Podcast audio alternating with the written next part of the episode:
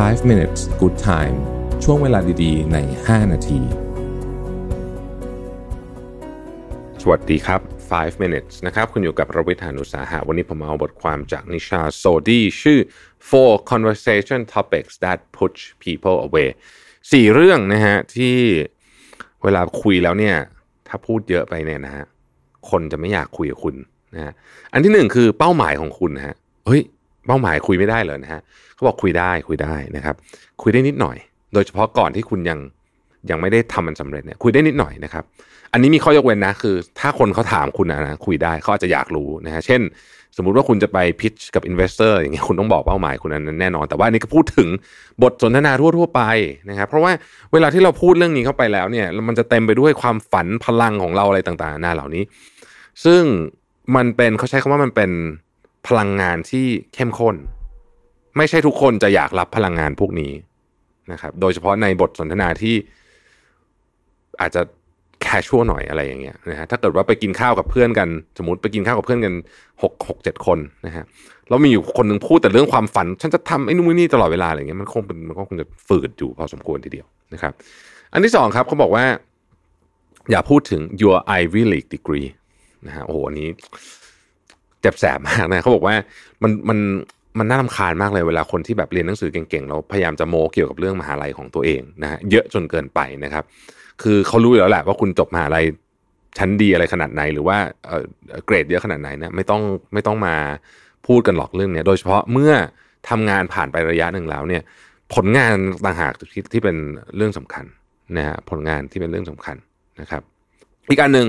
นะเขาบอกว่าเรื่องเนี้ยเป็นเรื่องที่ สุดแสนจะ obvious แต่ว่า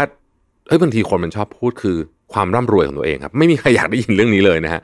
ไม่มีใครอยากได้ยินเรื่องนี้เลยนะครับ ก็คือเนี่ยบทสนทนาที่ไม่รู้ว่าตั้งใจไม่ตั้งใจก็ไม่รู้นะแต่ว่าอวดร่ำอวดรวยต่างๆนานาพวกนี้เนี่ยไม่มีใครอยากรู้นอกจากว่าเขาถามเท่านั้นเนี่ยเรื่องนี้ไม่ควรพูดเลยนะครับ เรื่องนี้ไม่ควรพูดเลยเอ่อ Phil Knight เนี่ย co-founder ของไนกี้เนี่ย เคยเคยเคยพูดประโยคนึงไว้น่าสนใจนะเขาบอกว่า when it come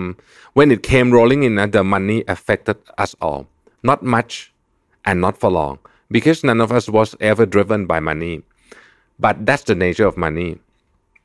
whether you have it or not whether you want it or not whether you like it or not it will try to define your days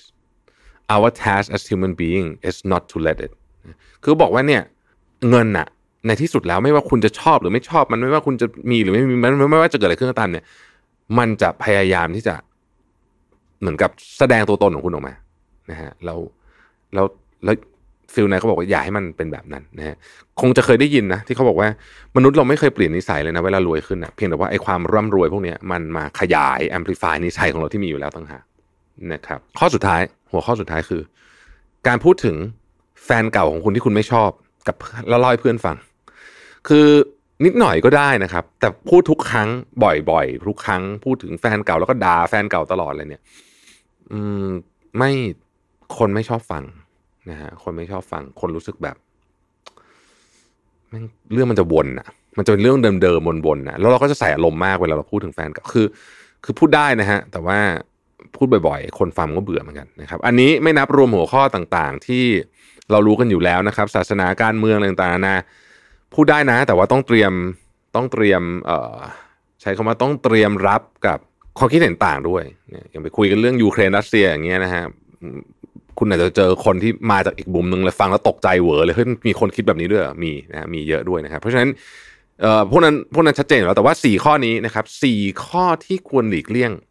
ในบทสนทนา ไม่งั้นคนจะไม่ชอบคุณ อันที่หนึ่งเป้าหมายของคุณนะครับ โดยเฉพาะเมื่อคุณยังทำมันไม่สำเร็จเนี่ยก็พูดได้นิดหน่อยนะฮะนอกจากเขาถามนะฮะแต่อย่าพูดเยอะนะครับ ข้อที่สองเรื่องมหาวิทยาลัยสุดเจ๋งของคุณ หรือว่าการเรียนต่างๆนานานะครับไม่ต้องพูดเยอะนะฮะเพราะว่าเขารู้อยู่แล้วว่าคุณเรียนจบที่ไหนนะครับอันที่สาม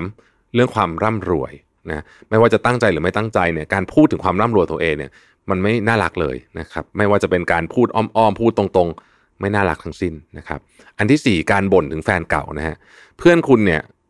ฟังเรื่องแฟนเก่าได้ แต่ฟังแล้วฟังอีกฟังแล้วฟังอีกเรื่องเดิมวนไปวนมาซ้ำไปซ้ำมาเนี่ยฟังแล้วมันก็ท็อกซิกนะฮะแล้วก็นอกจากเรื่องพวกนี้เนี่ยก็เป็นเรื่องทั่วๆไปที่เรารู้อยู่แล้วนะครับ การเมืองศาสนาพวกนี้ความเชื่อต่างๆนะพวกนี้เวลาจะพูดต้องระวังมากๆนะครับ ขอบคุณและพบกันใหม่พรุ่งนี้ สวัสดีครับ 5 minutes good time ช่วงเวลาดีๆ ใน 5 นาที